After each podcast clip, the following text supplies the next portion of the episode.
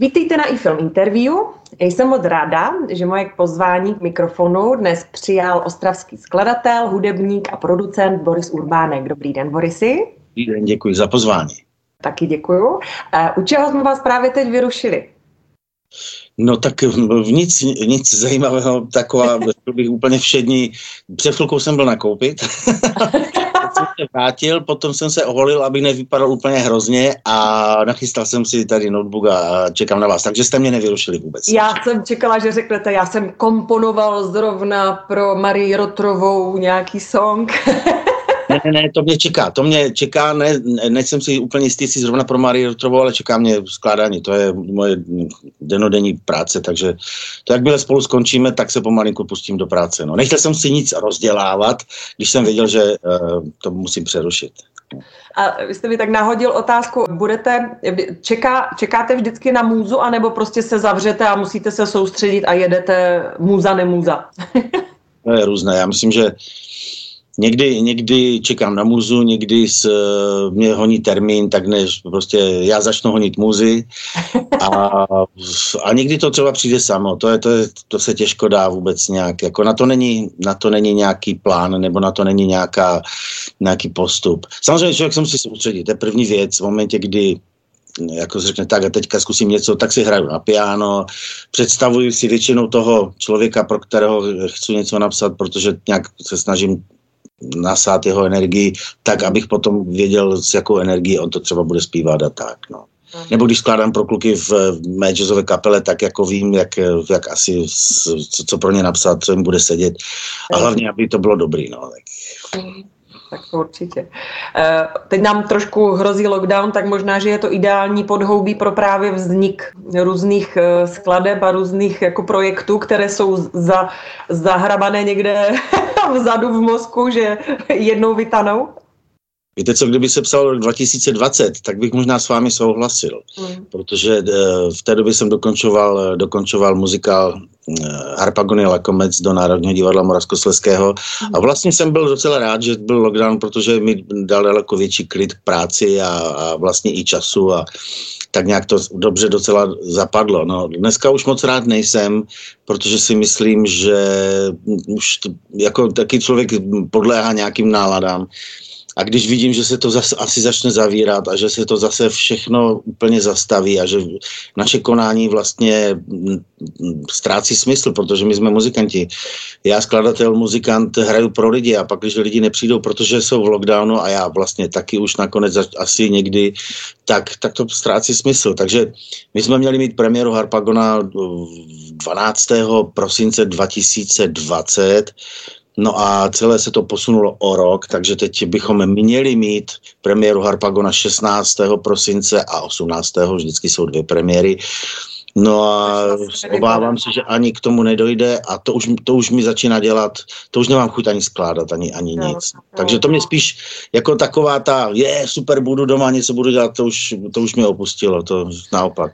No, to nadšení z toho vytvoření té, té skladby nebo toho, toho projektu potom musí vyústit k, to předvedení, eh, k tomu předvedení těm, těm divákům a to není, že? Takže ta zpětná vazba nefunguje. Ten klub se neuzavře, to je to, co všechno mm. takové jako vystřelené signály někam do vesmíru, ale ten kruh se neuzavře. Prostě ty jo. lidi nepřijdou, nedají nám najevo, co jsme se na tom podíleli, jestli se jim to líbí, jak se jim to líbí, co bude, jak bude. Nedají nám tu radost si to vychutnat, konečně to vidět, například u toho muzikálu, vidět to na jevišti a prožít si to, nebo skladbu někde na, na pódiu. Je to takové, je takové smutné, jako není, je, to, je. není to nic hezkého pro nás, pro, pro muzikanty, co jsme veřejně nějak působíme pro veřejnost. Tak pojďme k něčemu veselějšímu. Já jsem si vás trošku prolustrovala, jelikož jsem zjistila, že jsme vystudovali stejný ústav, a to Gymnázium Hladnov. Vážně? No. To, to jste tam musela být už asi tak 100 roků po mně.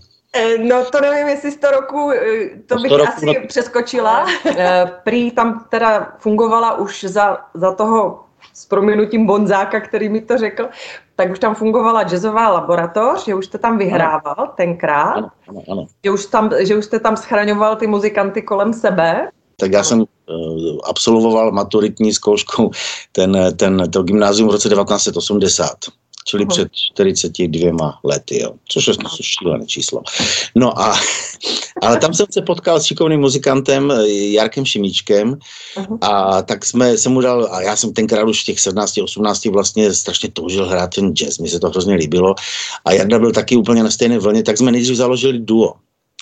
Mm-hmm. Piano, piano, kytara, a protože jsem zase viděl někde koncert Navštívil jsem koncert Emila Vyklického a Loboše Andršta, oni taky hráli piano, kytara, bylo hrozně pěkně, mi se to hrozně líbilo, tak jsme řekli, budeme taky tak hrát. No. Tak jsme, tam, tam je prapůvod té jazzové laboratoře a potom, když jsem nastoupil na konzervatoř po gymnáziu, tak uh, tam jsem vlastně našel další spoluhráče, bubeníka Reného Šimona, uh, saxofonistu Ivana Myslíkoviana a vlastně udělal jsem už kompletní kapelu jazzová laboratoř. Mm-hmm. No. Už tenkrát jste věděl, že se tím chcete živit, nebo že se tímto směrem chcete dát? No, v 18 letech toho moc nevíte. Já jsem byl, já jsem byl možná ještě o něco blbější než moje, než, moje, než moje generace, protože si pamatuju, že se chýlilo k maturitě a teď moji kamarádi, teda spolužáci všichni, a já chci být architekt a já jdu na práva, já budu lékař. Já jsem tak seděl, říkám, tak co, kam já budu? Já jsem nikdy jsem, já jsem měl vždycky špatné známky a to přiznám hned bez mučení, protože jsem, mě to nebavilo hrozně ta škola a chodil jsem hrát a už jsem prostě se věnoval úplně jiným věcem, hlavně té muzice. A tak jsem dobře, já nic neumím, jako já mám špatné známky a mě nikam nevezmou, takže to je marné. No já jedině na ten klavír hraju, takže tam spíš byla taková nějaká nutnost, že vlastně jediné, co tak nějak zvládám, je, je ten klavír.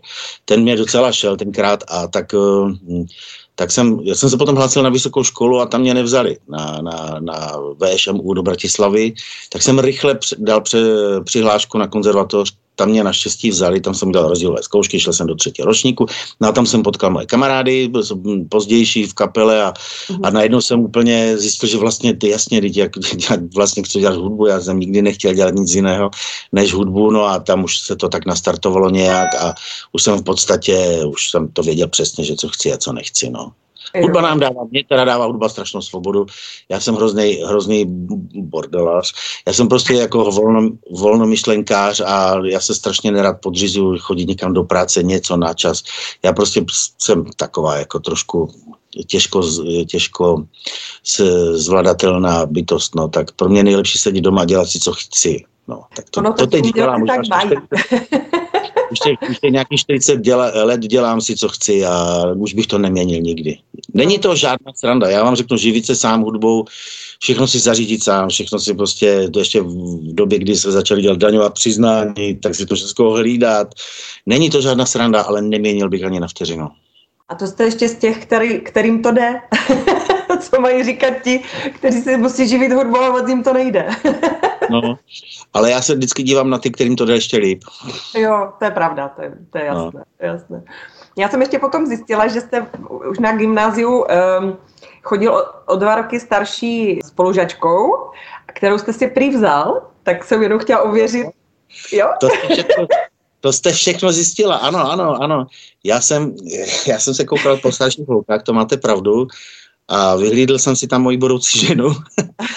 Já tam sedí kousek vedle teďka ode Takže mě. jste spolu, to byla hned moje druhá otázka. ano, ano, takže ano, máte pravdu. Eh, my jsme spolu 43 let, když, když to tak nějak 43, no, když to tak nějak jako sečtu, 43 a půl, když jsme jako teda začali spolu jako kdyby chodit, no. Tak to je nádhera. Máme, mám děti, dva kluky, všechno je v pořádku, takže to bude ten, mý, ten můj zdroj mít radost, protože on vám fandil, ten můj zdroj. jo, jo, jo. Tak pozdravte zdroje. Jo, děkuju. Já vám to na konci prozradím, kdo to byl. Aha. Aktuálně teďka jste vlastně eh, členem brněnského swingového seskupení v čele s Vojtou Dykem. Jak se stane, že umělci z Prahy nebo umělec z Prahy, výborná swingová kapela z Brna a vy z Ostravy se takhle krásně dáte dohromady. Se mi líbí to spojení právě těch tří měst. Mně se to taky líbí, ale víte, co je to docela, to jsou, to jsou životní cesty a osudy nás muzikantů. Já už roky, roky hrávám v Praze v jazzovém klubu Agarta Jazz Club. A už roky, roky se mnou hrává jako můj spoluhráč Michal Žáček, saxofonista. A Michal Žáček chodil z, z svého času s jednou herečkou, slav, dnes už velmi slavnou Pavlínkou Beretovou, a ta studovala s Vojtou v, na, na Damu. No a tak ta parta herecká, tak jsem tam docházela za náma do jazzového klubu Agarta. No a jednou tam přišel takový vytáhlej, prostě hezký kluk, prostě, že a Míša mi říká, on, to je Vojta Víždyk, on dobře zpívá.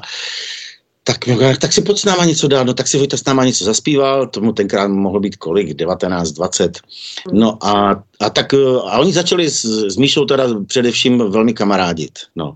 A jsem tam ještě, ten Vojta přišel k, eh, do té Agarty a tak jsme jako se trošku víc seznámili, No a jednoho dne jsme s Míšou začali plánovat CD. Já jsem říkal Michalovi, že hele, už máš docela dobré jméno, už docela slušně hraješ, takže bychom, že bychom natočili nějaké CD, jako tvoje solové. A on je, to by bylo super. No a pustili jsme se do, do výroby, do produkce jeho solového CD. Já jsem složil ty písničky, Míša přišel, přinesl nějaká témata. No a tak nás napadlo, že by to nemělo být jenom instrumentální CD, ale že by se na ně mělo i zpívat. Uh-huh. Tak jsme, uh, jedna z prvních vole bylo, že jsme oslovili Vojtu, jestli s náma, jestli nechce něco naspívat na tohleto CD. Vedle toho ještě byla Tonička Graves z Monkey Business, s kterou jsem tenkrát taky nějak úžejí spolupracoval. No a tak to skutečně vznikly dvě písničky na, na CD Michala Žáčka. No a mezi tím uh, se Pepik Buchta jako bandleader B-side bandu Eh, po nějakých úspěšných koncertech s Vojtou domluvil, že spolu začnou eh, daleko jako víc spolupracovat a vytvoří ten projekt eh, B-Side Band a Vojtěch Dick. No a protože Voj, Vojta byl už s Míšou takovým poměrně blíz, v blízkém hudebním vztahu, no tak říkal, hele, já byl super, ale já bych chtěl, aby tam byl jako druhý solista který mě to tam vystřídal na, na Forbíně, tak aby, mě vystřídal, aby to byl Michal Žáček. Tak nastoupil nejdřív do B-side bandu jako solista k Vojtovi Michal Žáček na přání Vojty. No a do toho jsme se s Pepikem seznámili a Pepik mi říkal, hele, nechceš něco napsat pro nás, pro Vojtu.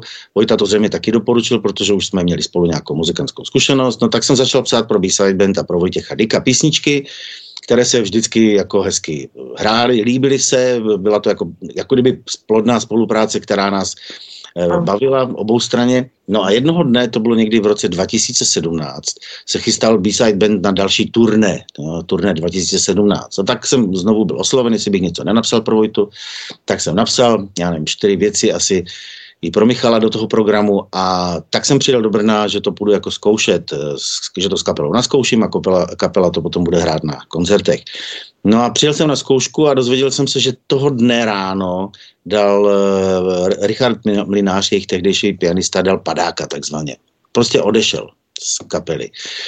A Pepik mi říkal, hele, to musíš nás zachránit, čeká nás, čeká nás eh, turné, za 14 dní jedeme na turné a my nemáme pianistu, jo. Uh-huh. No a ten osud tenkrát tak krásně zahrál, že oni mi poslali těch 45 termínů, které nás čekali během toho turné. Já jsem měl taky svoje termíny tak jsem si říkal, tak mi pošlete termíny, já udělám, co bude v mých silách, tak uh, jsem si otevřel kalendář a začal jsem, to bylo jak lodě, když jako kluci, když hrajou lodě. No a oni se fakt trefovali těsně krásně vedle těch lodí, to znamená do těch mých volných termínů. A tam asi jenom dva, eh, dva termíny kolidovali a to už bylo až na podzim, protože to celé se odehrávalo někdy v březnu. Takže až na podzim nám tam koligo, korigovali termíny, kdy jsem měl jet, jsem slíbil turné s Heidi a Věrou Špinarovou, hmm. kdy měli mít společné turné. A já jsem kdysi hrál s, s Heidi, takže se dala dohromady stará kapela a měli jsme jezdit s Věrkou a s Heidi tak jsem říkal, no tak to tam na tom podzim nějak uděláme, no tak prostě nějak, když tak si vezmu nějaký záskok, no.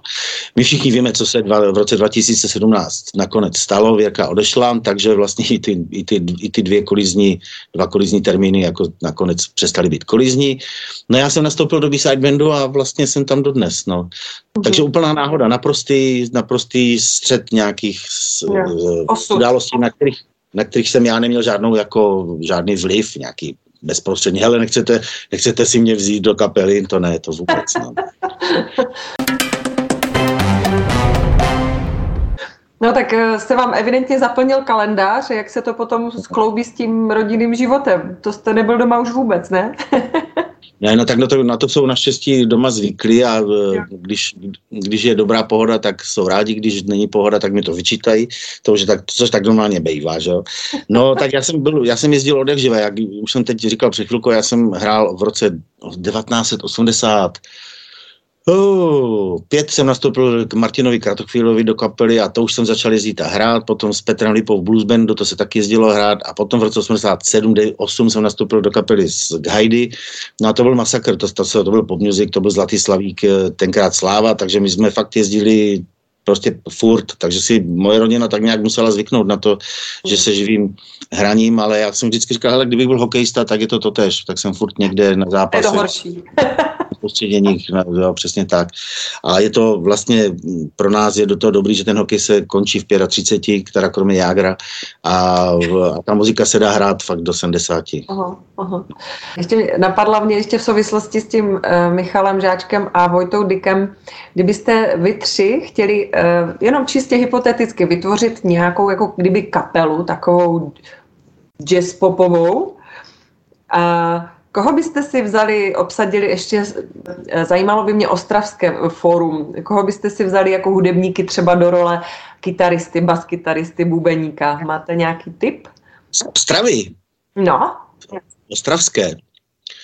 No tak já bych asi, já bych asi uh, oslovil ty muzikanty, se kterými hraju. Já mám teďka třeba v, v mojí kapele Boris Band Combination, uh-huh. tak mám jednu skvělou mladou uh, eh, 19 letou už bubenici Kristýnu Sibinskou, která uh-huh. vyhrála nějakou celosvětovou soutěž mladých, uh, mladých bubenic.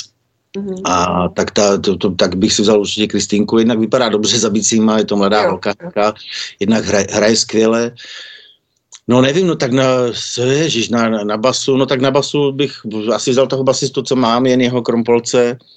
Uh-huh. A kytaru, no kytaru nevím, se přiznám, protože, uh, ale je, teďka, teďka jsem začal hrát uh, velmi šikovný uh, mladý kytarista Vítěz Steigl, tak uh, dostal by, dostal by prostě úkol tak a teď fakt makej a pojď, pojď s náma hrát, no. Tak já si myslím, že to by úplně, úplně v pohodě. No ale vzhledem k tomu, že ten Vojta je takový, jako přesahový. Jo. Že je přesahový, že dělá opravdu nejenom teda pop, jazzově a funkové nebo jakékoliv jiné věci, dělá ještě spoustu jiných, tak bychom se určitě neobešli bez dechové sekce, takže to bych určitě tady našel nějaké do, dobré dechaře. No a pff, tak, tak, tak nějak. No, kdyby, kdyby teda bylo jako, to musí být ostraští, ale kdyby samozřejmě, to je taková hypotetická, že jo, jenom otázka. Aha Česká republika má spoustu skvělých muzikantů, tam bych si uměl vybrat, no. Já bych teďka ještě chtěla zabruslit do tématu animovaného filmu, protože to je pro naše QQ studio hrozně zásadní a to rok 2002. Ano. A báječná show, první celovečerní animovaný trhák. který vlastně první, jako poprvé šel, šel do kin v roce 2002. Vystřídalo se na něm spousta umělců, kteří dabovali animované postavičky. Ano. To musel být fičák ten rok, ne? To byl, to byl velký feature, protože já jsem tenkrát ještě vedle toho psal muzikál Romeo a Julie. Uh-huh. A vlastně a souběžně jsem dělal báječnou show, tak to fakt to byl fičák, ano, to máte uh-huh. pravdu to se prostě zmakalo na, na, na, na několika frontách, ale byl jsem mladší, byl jsem možná trošku ještě jako schopnější, tak jsem to jako vlastně zvládnul a nějak mi to tenkrát nepřipadlo. Připadlo mi to jako, že to, tak je prostě. Ale bylo to, byla to hrozně příjemná, velmi příjemná práce, protože jsem fakt díky tomu hm, spolupracoval s x umělci, já mám tady takovou výstavku, tak teď rychle Vedle Heidi je to samozřejmě Dan Barta, Věrka Špinarová, Oti Klempíř z Jaru, Honza Spálený, Vildačok, Petr Janda, No a Jirka Korn. S Jirkou Korn jsem, Kornem jsem zrovna byl včera na obědě, takže jsme, mám tak s ním takový hezký eh, čerstvý zážitek. Jsme spolu byli tady v Imperialu. Oni tady zpívali s Fortetem včera večer, mm-hmm. tak mě zavolali, tak jsme se setkali, tak to bylo moc příjemné, tak jsme taky zaspomínali. Mm-hmm. No tak uh, Lucka Vondráčková vlastně ještě jsem, no prostě spousta, takže jsem díky tomu vlastně se potkal s mnoha lidmi, které jsem buď předtím už znal, anebo jsem neznal a byla to velmi příjemná práce a to, ten materiál nebo to téma toho kresleného filmu se nabízela právě k takové určité pestrosti žánrové a hudební a mě to hrozně bavilo. Takže a co mě těší dodnes vlastně nejvíc, že některé ty písničky dodnes žijou v rádiích a dodnes jako se hrají. Dokonce ta písnička, co zpíval Dan Barta o tom hraboše no, píseň Hraboše, tak ta, ta, ta, ta prostě se hraje od té doby, to znamená to, že 20 let se hraje stále, já to vidím na těch výpisech z osy, to, což je vždycky příjemný pohled, tak ta se hraje furt dokola, to je úplně super. No. no já jsem se právě chtěla zeptat, jestli je to tak, jako kdyby, eh, ono samozřejmě baječná show prošla kiny, a pak nějakým způsobem už jako kdyby si žila svým vlastním životem a ta písnička jako kdyby dodnes je, byť baječná show teda je někde v archivech, tak už se o ní moc neví, ale ta píseň hmm. žije. Jestli jste jí nějakým způsobem pomohli, nebo to prostě tak jako byl takový hit, že se to prostě vystřelilo samo. Já si myslím, že tomu pomohlo to, že se udělal videoklip a že se to vlastně eh, pouštělo často v televizi. Eh, lidi jsou velmi jako náchylní k tomu věřit, eh, co se, co se odehrává v televizi a tak si jako, jako zvyknout a to, když je to v televizi, tak je to správně. Jo.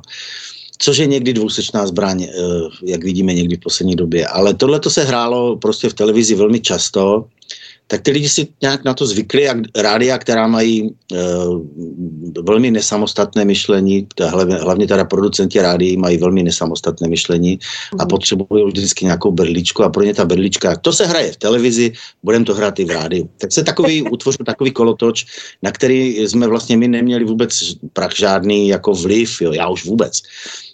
No a že ta písnička je vlastně jednoduchá, to znamená, že je lehce zapamatovatelná, je asi líbivá, tak eh, a má nějaký takový obsah, který se hodí právě, když začíná jaro a začnou lidi jezdit na ty, na ty chalupy, na, na venkov a tak, tak se to prostě hraje velmi často v té době, no a tak, tak si to nějak lidi oblíbili, tu písničku, takže ty dramaturgové potom už jaksi z, ze zvyku to dávají do těch, do těch plánů a do toho. A přitom si myslím, že zrovna tahle ta báječná show obsahuje ještě pár taky podle mě úplně stejně podařených písniček, ale neměli to štěstí toho hmm. vlákna, že se to prostě někde navlíkne a už se to táhne. Neměli, to, neměli tu, tu, tu, tu kliku, no. Už na nezapomenutelný hlas Dana Barty, který tam opravdu je excelentní v tom tak to je samozřejmě, ta interpretace jeho je úplně super, jo. Ta, to, celé se to podařilo. Civoš tam hraje na kytaru senzačně, dal tomu takový ten krásný luft, uh, country, country, pop jazzový, eh, pop rockový. Takže jo, jo, jo, jo. jo. No. Ondřej Kondrát na harmoniku. Je to, má to takovou, tak se to tam sešlo všechno. No. Dobrá atmosféra z té písničky rozhodně plyne. Já jsem taky mm, jsem nějakou dobu pracovala ve studiu a pak jsem si to teprve spojila. Jsem říkala, Ježíš, víš, to je moje oblíbená píseň a je z toho filmu. Takže my určitě divákům pustíme film o filmu Baječná show, kde teda v, vás uvidí často v záběru, jak, jak pracujete no. s, s různými hudebníky a zpěváky. Jak se díváte na budoucnost jazzu? Třeba v České republice? No, tak to je, víte co, to já, já jsem ten poslední, který by, který by se k tomu mohl fundovaně vyjádřit, protože já jsem velmi jednostranný. Já jsem jako vlastně, já nejsem objektivní. Jo. jo. Já to vidím jako, já to vidím už 40 eh, let strašně optimisticky a pořád se podle toho chovám, ale ta, ta realita mě vždycky malinko uzemňuje a říká mi, hele, klid, to tady zase není taková sláva, jak si pořád namlouváš. Já například už 15-16 eh, let dělám tady jazzový eh, festival v Ostravě. No, jo. No. Jinými slovy, já věřím, že to budoucnost má, protože stále tlačím před sebou nějakou takovou jako káru a to není ledace, jaká, kolem toho je spousta práci, povinnosti, eh, hmm. zodpovědnosti a já nevím čeho všeho. Jo. Hmm. A, takže já jako jak to vidím, no, vždycky, vždycky, po každém tom festivalu si říkám, no, proč jsem si původně myslel, že přijde víc lidí? Proč jsem si původně myslel, že jako oslovím, a to už tady fakt vozím naprosto luxusní světové, jako světovou špičku, jo. Ano. Tak já to vidím. Já samozřejmě to vidím, eh, budoucnost je vždycky, eh, mladí jsou nositele budoucnosti, jo.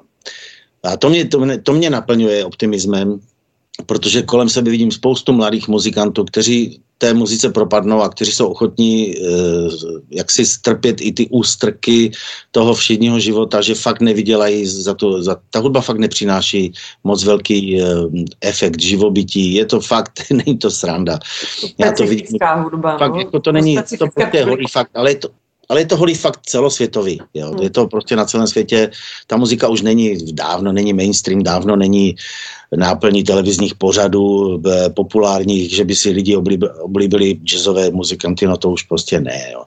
V, tom musím, v tom ohledu musím říct, že například ten Vojta udělal fakt kus krásné práce, že vlastně když vystřelil s tím B-side bandem, s tím repertoárem jako jazzovým, jo, že to byly úpravy popových písní v jazzových úpravách, swingových, anebo v takových jiných, než je, než, je, než je lidé znají, tak a přesto zaplnil, mm, jak já z mé zkušenosti, tisícové až pětitisícové až desetitisícové haly, tak si říkám možná, že to ještě není, ještě není tak jako marné. No. Mm. Takže ku příkladu musím pochválit, že ten Vojta tomu jazzovému jako publiku, které ne, nebo respektive publiku, které by se mohlo stát jazzové, jako vyšlo hodně vstříc a, a ty na, na něj slyší. No.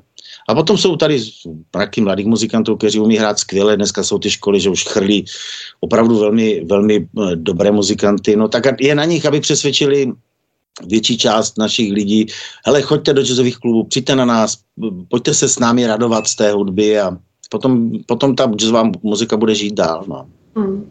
Ono to možná to mísení těch, eh, těch žánrů, že je taky cesta, že jako kdyby mít tu ten podklad jazzový a mít ten nějakou, nevím. Ne, ne, mluvíte mi z duše, protože já, ne, já jsem vlastně se nikdy nepovažoval, nepovažoval za ryze jazzového hudebníka. Nikdy, protože já jazz miluju a hrozně rád ho hraju, ale kdo zná trošku moji tvorbu, tak ví, že já vlastně polovina mé tvorby je teda ta jazzová a polovina je nějaká jiná a to se tak jako překrývá, někde je víc jazzu tady, někde je víc popů i v tom jazzu. A tak já to taky tak jako, v tom si rozumíme, jak s tím Vojtou, tak uh, i s kapelníkem uh, Pe- Pepíkem Buchto a taky s, s mnoha muzikantama, kteří se mnou hrajou, že jako nedržíme tu línii toho opravdu ortodoxního jazzu. Jo. Mm-hmm. Tam, je, tam je trošku, jako mám pocit, eh, odklon od lidí, že my si ta, hrajeme ten jazz a vy tomu buď rozumějte, nebo nerozumějte, nebo mějte to rádi, nebo nevíte. My, nám to je jedno, protože my chceme hrát ten jazz. A já to tak necítím, já mám rád, když, když tam je ta interakce, ale hlavně, když se to mně líbí. No. Takže to míšení, míchání těch různých žánrů, to je vlastně úplně podstata, podstata toho, co, za čím já jdu celý život. Proč jste zůstal v Ostravě?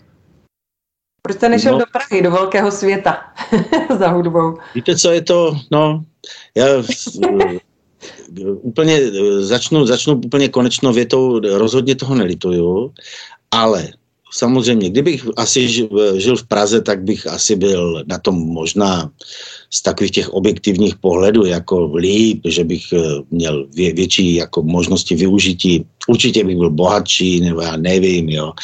Ale to nikdy nebyly moje priority. Já jsem prostě, já jsem to vždycky dělal, já jsem to vždycky dělal, protože jsem to chtěl dělat. No a proč jsem nešel do, do Prahy jako prakticky? Tak jednak jsem měl tady hezké bydlení a mám eh, takové, které prostě mi závidí spousta lidí, že bydlím na kraji Ostravy u lesa, mm. s velkým prostě zahradou s rybníkem, takže to jsem vždycky jako nechtěl opustit.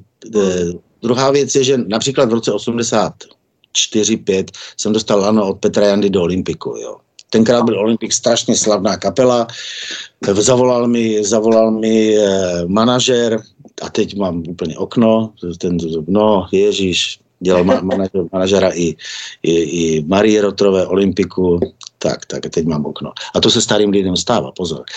No, zavolal mi, jestli se nechceme sejít, eh, já si za chvilku vzpomenu, jestli se nechce sejít uh, s Petrem Jandou, že by teda něco jsme se pobavili, no tak jsme se sešli, to je hrozná tajnost, tak jsme se museli někde potají sejít. Petr mi teda dal to lano, jestli bych tam nechtěl, uh, Berka byl ještě v Olympiku, ale on to chtěl tak prolnout, nechtěl to úplně násilně lomit. No a tak mi dal, já jsem si dal, vzal teda nějaký čas na, na, na rozmyšlenou, no a prostě jsem to lano nevzal, protože jsem si najednou uvědomil, že bych se musel podřídit něčemu, nějaké, nějakému konceptu. Já jsem měl Olympik hrozně rád, Petra Jandu mám strašně rád, co to je, je to zlatíčko, jo. A tak jsem jako byl ale co jsem říkal, teď bych musel vlastně se podřizovat něčemu a já už nechci, já si chci dělat svoje věci, já chci dělat, no. já, já už se nechci jako, eh, jako vagon přiřadit do nějakého čtvrtý vagon do vlaku a jeď a nepřemýšlej a jeď, jo. Hlavně tak jsem, by byl full time. Jsem to nevzal, už... no. Hmm. Normálně jsem to nevzal, takže to jsem si asi šlápl na, na finanční štěstí. ne, ne, ne, ne, ne, ne, to je v pohodě. Stejně tak, když jsem šel hrát s tím Martinem Kratochvílem, tak mě Martin říkal, hele, musíš se přestěhovat do Prahy, to prostě tady, tady to prostě žije a tady to, to bude. Já jsem tak, já jsem byl takový, jako že jsem, prostě nešel jsem nakonec, no. Mm. A fakt toho nelituju, protože na druhou stranu, díky tomu, že v, ta Ostrava nebyla plná jako muzikantu a tak, takže jsem tady vlastně svého času fakt měl tolik práce v těch 80. 90. letech, jsem měl tak strašně moc jako práce, že jsem dělal hudby do všech televizí, do všech rádií, prostě jsem fakt jako neviděl, co dřív muzikály jsem udělal, ne, nevznikl by mrazík určitě, což byl taky takový jako uh, velký, velký počin tady ostravský, Romeo a Julie. No prostě to by to, nic takového by nezvyklo. Asi by vzniklo něco jiného, ale já si fakt nestěžuji, já jsem naprosto spokojený. A dneska, když je internet, když se takhle spolu bavíme, vy v Austrálii, já v Novém na, ano, na New Yorku, jo, tak, tak je to úplně vlastně úplně jedno. A když to pendolino, když nemají zrovna špatný den, jede aspoň těch 3 hodiny 20, no tak se to všechno dá úplně krásně stihnout. Já jezdím do Prahy velmi často, hrávám tam právě v tom klubu Agarta, bydlívám tam, když jsem tam, takže už jsem vlastně na půl nebo na čtvrt Pražák. Na, a vlastně úplně se, to, úplně se to smazalo, jestli jsem tam nebo onde. To je pravda. Píšete si něco do šuplíku ještě? Máte nějaké písničky, které třeba čekají na, na to, až přijde jejich chvíle? Jo, e, to, to není ani tak, že do šuplíku to mě něco napadne a něco udělám a říkám si, to teď vůbec nevím, komu bych jako, to, to nevím, no. Tak, e, tak, tak to tam leží. Leží mi tady písnička, která, která měla být na věřinou poslední desku, Špinarové, mi Věrka volala, že jsme spolu taky hodně dělali, tak já ti napíšu písničku, tak jsem napsal, no bohužel už se k tomu nikdy, už jsme se k tomu nikdy nedostali. Tak tam mi leží v šuplíku a to mám tak, jako si říkám, to nevím, komu bych dal. To je prostě pro věru, to je, já, tam, já jim tam vidím, slyším, takže to je hrozně těžko. Ale hodně dělám jako třeba písničky, ale hodně píšu takovou tu svoji muziku jazzovou nějakou a to tady mám plný počítač různých nápadů. A vždycky mhm. říkám, k tomu se vrátím, až někdy budu mít chuť, tak si to někdy tak jako pouštím, říkám si, aha, to je dobrý, to bych mohl, jo, že tak něco při, přiletí, nějaký motiv, jo. něco, tak si to rychle zaznamenám a až e, přijde jejich čas, tak to, tak, tak, tak to rozpracuju a udělám. Teď jsem zrovna dodělávám jednu věc takovou, abych už potom udělal z toho demáč, noty, dal dětské klukům do, a děvčeti do, do kapely a budem to hrát. A to třeba vás napadne i nějaký motiv hudební, eh, třeba v noci, jak usínáte nebo nad ránem a jako, že si to musíte jít zahrát a rychle si to zapsat, anebo je to spíš jako, že opravdu si sednete a zasoustředíte se? to, se to se stalo asi dvakrát nebo třikrát, za můj, že, že mě něco takového a že, jsem, že mi to nedalo, ale jako to znamená, že to je fakt výjimka. A ne, já, tak já, já jsem takový, jako že sednu a tak si něco hraju a tak navozuju takový ten, musím se odprostit od všeho, co, co se tady kolem, nejlepší je vypnout telefony, anebo večer, to je úplně nejlepší v noci. A to tak samo začne chodit, proudit, takže to, no. Já se ptám na návod, kdyby náhodou někdy člověk chtěl něco. no, no. To je, víte, co to je? Já zrovna včera jsme seděli s tím Jirkou a domluvali jsme se, že by, že by jsme spolu něco udělali. Já říkal, Jirko, já ti to nemůžu slíbit, já nevím. Já prostě buď se něco podaří, anebo se něco nepodaří. Jo. Mm. To, je, to je, vždycky je to bílý, čistý jako papír. Jo. Já vždycky říkám, toto je, toto je prostě, toto je ta, ta výzva, hele, tak něco napiš, jo. No a teď, aha, teď, a než je to plné, tak k tomu samozřejmě, někdy je krátká cesta, někdy ta písnička vyletí, normálně vyskočí.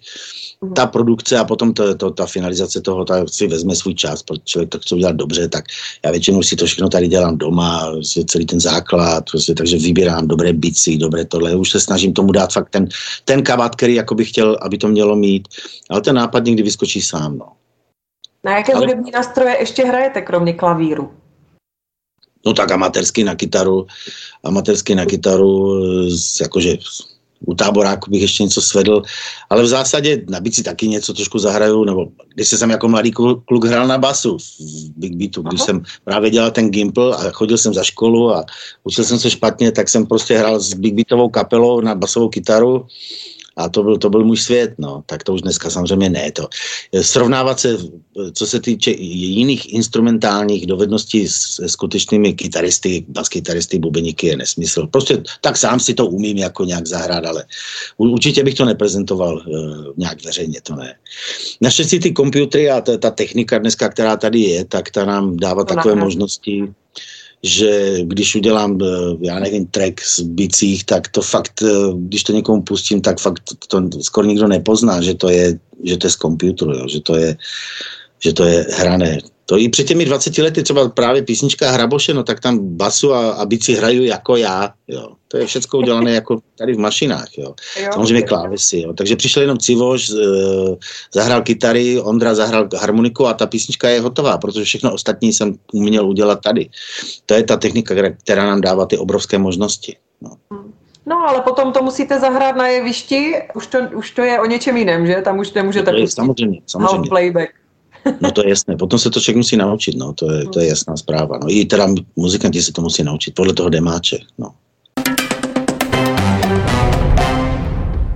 Vy jste na konzervatoři nějakém rozhovoru jsem četla, že jste vlastně vaše, vaše, vaše první skladba byla nějaká pavučina, se to jmenovalo? Ano. Ježíš, vy, vy jste tak informovaná. Já jsem to všechno, vás dva dny studuju, jako. no, jestli už někde, jestli už máte pro ní nějaké uplatnění, nebo jestli je někde prostě zaarchivovaná, čeká taky. Ježíš, tak ta zůstala úplně někde v notách, tam ve skříni nahoře. My jsme ji hráli s jazzovou laboratoří a kdyby v ostravské televizi vyhrabali, vyhrabali záznam z nějakého televizního klubu mladých, nebo co to tenkrát byl, nějaké pořady, tak nás tam jako mladičkou, poprvé jsme byli s kapelou v televizi, tak jsme ji tam hráli v té televizi, tu, tu skladbu.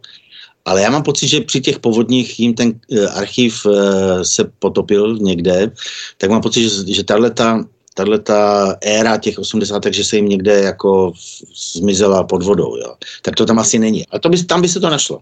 Oh. Pavučina. A to ještě tenkrát s náma byla, byla jako host mladička Táňa Kocembová, což byla tenkrát taková začínající hvězda v, v běhu na, čtyři, na 400 metrů. Ona jo. potom byla, myslím, myslím, mistrině světa. Vždycky trošku běhávala ve stínu Jarmily Kratochvílové, ale byla taková hezká drobná blondýnka a s ní jsme byli, jazzová laboratoř a Táňa Kocembová jsme byli v tom studiu a dělali jsme nějaký ten pořad pro mladé něco. No. A tam zněla pavučina. A kdybyste teďka sebral všechny ty písničky, které jste pro ty slavné osobnosti, jako je Lucka Bílá, Uh, Karel Gott samozřejmě, koho jsme tam měli, Věrku Špinarovou, uh, Richarda Millera, Jir, Jirku Korna a, další a další. Která z těch písní uh, se jako kdyby nejvíc teďka hraje, teda kromě písně, písně Hraboše. No, ten Hraboš, ten, ten to úplně jako vyhrál na celé čáře jo. proti těm všem ostatním, která se hraje, hodně se hra, hrávala Věra Já si broukám. To je taky ano, taková jako klidná je. věc. A to, to ani tak, nevím, že, to... je vaše, to znám. No, no, no, no, no, no. Potom, já už si, jak bych si musel vzpomenout, co, no víte co, mm, já nevím, já neposlouchám rádio, tak já vůbec nevím, co, co se tam jako hraje. A tam ještě samozřejmě je, je tam Leona Machálková, Beatka Dubasová na Slovensku, ten Richard Miller. Jenže s tím Richardem jsme udělali desku v roce 89 na podzim. A ta deska byla taková jako lehce přes Pierre Strojková, to znamená jako trošku odvážnější texty. Nejenže potom v roce, roce 89 to všechno smetl vítr prostě to, těch změn. Takže ty písničky jako ztratily na takové té, jako kdyby uh, angažovanosti, když to řeknu blbě, politické proti angažovanosti, tak se jako nehráli tak úplně často, no, což, což mě mrzelo. No, Karel Gott, jako víte co, takhle, eh, pro Lucku, pro, pro Karla, tak jako samozřejmě ty, to jsou hlavně písničky, které zněly v těch muzikálech. Karel Gott zpíval v Mrazíkovi, takové ty, ty ikonické písničky a i nějaké moje, které jsem tam teda jako do, dokomponoval do toho muzikálu, no a Lucie zase zpívala v Romeovi, Romeovi a Julii, jo. Mm-hmm. Takže to jsou písničky, které jsou svázané s tím, s tím muzikálem. Když mě. Karel oslovil někdy před pěti, šesti, sedmi lety, no to už je víc, to už je, jestli bych mu nenapsal něco na album s pomocí přátel, tak zase jsme udělali takovou spíš komorní věc s Radovaným Šťastným, co napsal text, která to není taková rádiovka, to je spíš taková spověď, výpověď Karla o svém vztahu k k Jiřímu Štajdlovi, což byl brácha Ládi Štajdla, který mu kdysi psal texty a je to taková vzpomínka na Jiřího Štajdla. Jo. Takže to, je, to zase není rádiovka. No, Karel Gott tu písničku měl hrozně rád, protože vlastně byl strašně rád, že jsem mohl nějak eh, vrátit k, k tomu vztahu, který tenkrát s tím Jirkou Štajdlem měl. Mm-hmm. Já, že jsem, já jsem mu totiž původně napsal takovou fakt hybnou písničku, takový jako odpalovák a on mi říkal, víte co, moje publikum už by, už by to ode mě, to, tohle to ode moje publikum nečeká. Já, od, oni už by to asi nevzali, jako ode Aha. mě tuhle tu písničku. Mně se hrozně líbí, ale bojím se, že to není už pro mě. Aha. No tak jsem dal Vojtovi, no. a Vojkovi a jmenuje se Birdland. Koho ze skladatelů eh, českých, československých, dejme tomu, nejvíc obdivujete, nebo kdo je váš vzor, nebo koho uznáváte jako opravdu topku? Víte co, já bych to, já bych to možná malinko ten, ten dotaz jako uh, upřesnil. Jedna věc je skladat, skladatel a druhá věc je takzvaný songwriter. Jo. To znamená, jsou, jsou šikovní uh, lidi, kteří umí napsat písničku. Jo. David Koller nebo já nevím, prostě kdo se mně líbí, nebo nakonec i Erik Nohavica, že jo, nebo, mm-hmm. nebo, nebo, nebo, nebo Radek, že jo, Pastrňák, jo. Mm-hmm. To je takový typický songwriter, to znamená, má nápad, napíše písničku, text, a je to jeho výpověď a je to autentické a proto člověk zatím jde, protože se mu to líbí, jo. Mm-hmm. Jak jsem si ho pouštěl, jsem něco dělal na zahradě, pouštěl jsem si do sluchátek, dal jsem si buty na Spotify a pustil jsem si buty a jsem zjistil, že tam není špatná písnička. No, to je jedna věc za druhou, že ten Radek je fakt jako naprostý, naprostý unikát, jo. Uh-huh. Takže, uh, ale, takže to, to jsou jako songwriteri, kteří píšou melodické věci, umí, mají to vtip, má to, prostě stojí to krásně na nohách a je to písnička. No a potom jsou skladatele. Ono ta skladatelská činnost, o tom málo kdo ví, je, je, je, je jako, řekněme i jako, je to řemeslo. To mhm. znamená, nejde o to napsat nějakou pěkné akordy, nějakou pěknou melodii, nějakou pěknou myšlenku a to skládání nakonec v sobě, sklá, v sobě obsahuje i tu práci s, s, tím, s tím materiálem a to skládání se až tak moc neprojevuje v pop music, že tam jde vyloženě o, to, o tu písničku, uh-huh.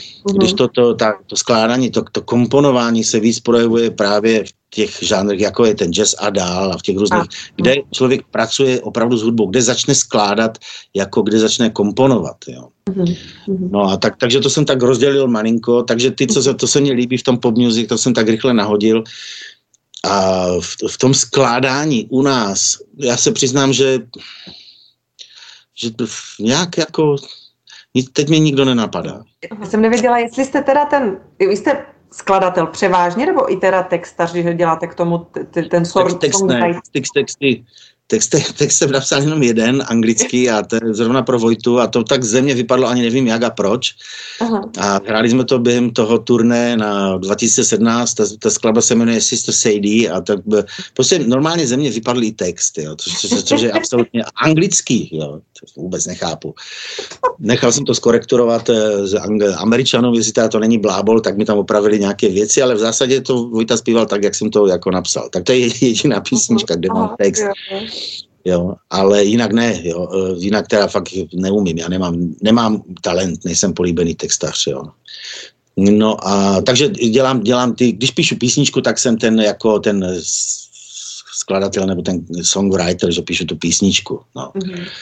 Já jsem se snažil akorát, jako jestli, když jsem to řekl dosti, dosti uh, srozumitelně, že to skládání je jako velký objem práce, velký objem i možná znalostí a velký objem uh, pochopení toho řemesla, znalostí toho hmm. řemesla. To jsou noty, to je partitura, to, jsou, to je jako napsat něco, co dává fakt i nejenom u kytary, ale co třeba zahraje celý orchestr. Například B-side band, nebo jsme dělali společné koncerty s Janáčkovou Filharmonií Ostrava. Jo. Tak já jsem tam dělal uh, jako dost velkou část toho, těch skladeb, protože jsem to rozepsal i pro Janáčkovou Aha. Filharmonii a to už je kompoziční činnost, protože tam já už v podstatě fakt musím pracovat to, toho, co jsem se jako naučil a toho, co jsem, uh, aby to bylo správně. Tam už si hmm. jako kytarista, tam už si, teďka to ne, nemyslím pro boha zle, ale tam už si nějaký prostě kytarista, který si umí napsat krásnou písničku, neví rady, protože neví, jak vést hlasy, neví, jak se píšou prostě nástroje. To, to je řemeslo. Jo. Ale já pod, tohleto řemeslo mám, pod tímhletím řemeslem mám vlastně ten, ten název skladatel. No. Já jsem vyrostl na vážné muzice, pro mě jsou skladatelé Bach, Beethoven, Mozart, Chopin, eh, Stravinský, Janáček, eh, prostě to jsou Chopin, to jsou, to jsou pro mě skladatelé, ti skládali. Eh, to, co slyšíme v rádiu, to jsou vlastně songwriteri, to znamená ti, co píšou písničky. Jo. Tak no. mnozí z nich neumí vlastně ani noty, že? Z těch, co, no, co komponujou. To není naše to taky neuměli noty, jaké měli senzační nápady. To, to se nevylučuje. Jo? Já jenom jsem tak nějak chtěl, to znamená, když, když jste se mě zeptala, koho obdivuji u nás, tak jsem říkal, tak v té oblasti toho, te, te, těch písniček mám ty, tyhle ty oblíbené a v tom skládání Uh, já jako skladatel, já se dívám furt někde jako spíš do světa za hranice, takže mně se strašně líbí Leonard Bernstein, mně se líbí samozřejmě uh, James Williams, John, John Williams, co nahrál a složil všechny ty nádherné muziky filmové a tak, tak ty, ty se mě samozřejmě strašně líbí. Tam já vidím obrovskou inspiraci a, a to je jako moje, když, bych, když si pustím nějakou skladbu, tak to většinou je tady o těchto těch jako velkých jmén. A nebo už teda opravdu si pustím Stravinského. No, svěcení no, jara, to prostě. A to, to je inspirace pro tu operu, kterou chcete jednou slozi, složit? Ano, ano. Já už, já, já bych si dal tak přes hubu, jako slušně řečeno, protože já jsem složil k opeře předehru a od té doby prostě je to, víte co, je to, člověka tlačí ta, rea, ta realita. To, to, že fakt uh, musíte zaplatit složenky, musíte prostě se seživit. Jo. Složit dneska, eh, věnovat se něčemu tak uh, vrcholně složitému a něče, něčemu tak, řekněme, unikátnímu, jako je opera, tak to, to chce opravdu úplně odstřihnout se od celého světa a opravdu se jako ponořit a začít skládat. Jo. To jsem udělal, když jsem složil to jako, taky jako na objednávku už tu předehru, No jsem fakt tři měsíce prostě úplně se vy, odsunul jsem všechno a věnoval jsem jenom tomu. Ne, že bych to tři měsíce psal, ale e, vracel jsem se k tomu v nějakých cyklech a vždycky jsem viděl, že co, chci, co s tím chci udělat a tak. No. U té opery to je fakt jako, to je tak na rok, určitě se úplně odstřihnout. To bych musel vy, vyhrát jet, jackpot, abych jako se úplně odstřihnul od světa a, a to by ten lockdown musel být a to. Jo, muzika je o tom, že, že jste s lidma, má, že já strašně nasávám z lidí jako já nevím, nasávám z lidí, prostě. Jsem rád, když jsem s lidmi, že mi to nabíjí. A člověk přijde zvenku domů a má daleko najednou otevřenější hlavu, než když jsem jenom pořád sám doma. No, to se tak jako tak pomalinku smršťuju a když jdu ven, tak mezi lidi a tak, tak to najednou člověk se baví o muzice, poslouchá, prostě projde ty vlny, které se tady kolem všude vlní a nasaje a přijde domů a má tu energii to dostat ven. No. Jo, a to ale má energii to... do práce, ale uh, doma pak mlčíte, ne? Nebo jste i takový no, jako... musím zavřít, to je, zase potřebuju úplně klid, totální izolaci od, od, od ruchu, no. To je jasné.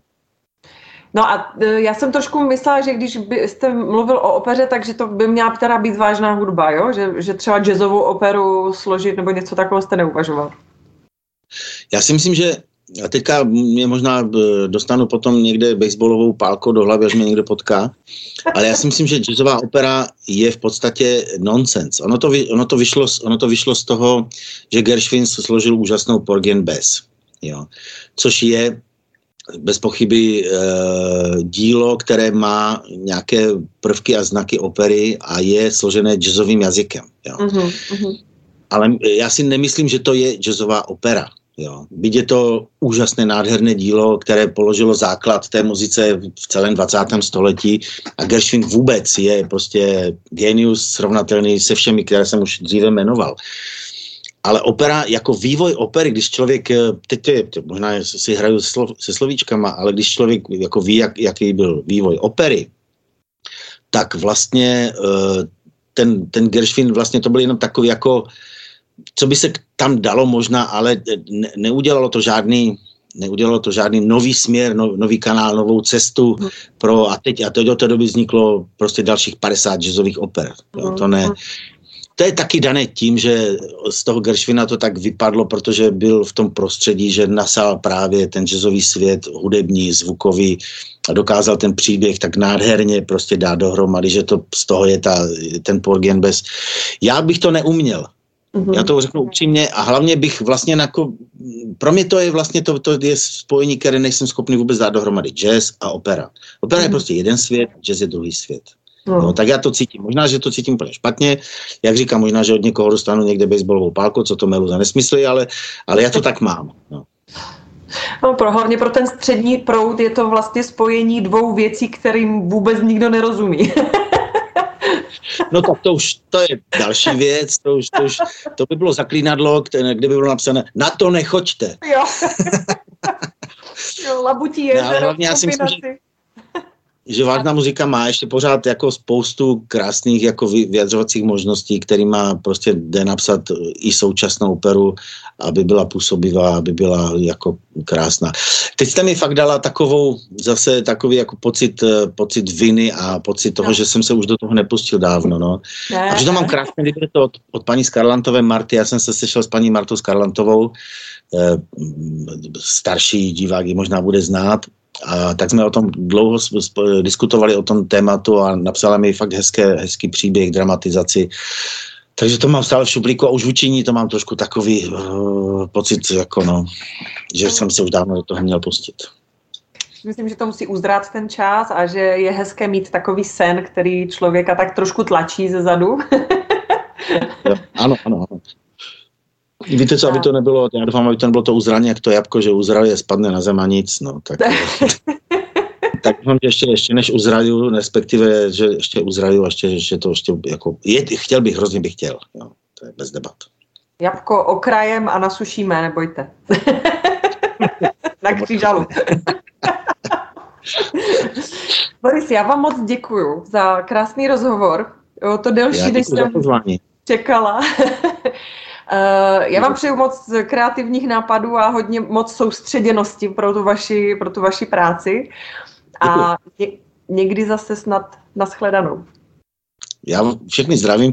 Vám děkuji za hezké povídání, protože se mi s vámi velmi mile hovořilo a všechny, kdo se na to budou dívat, zdravím a třeba se potkáme někde v jazzovém klubu v Parníku, v Praze, v Agartě, někde nebo v divadle na Harpagonově. Přesně tak. děkuji moc.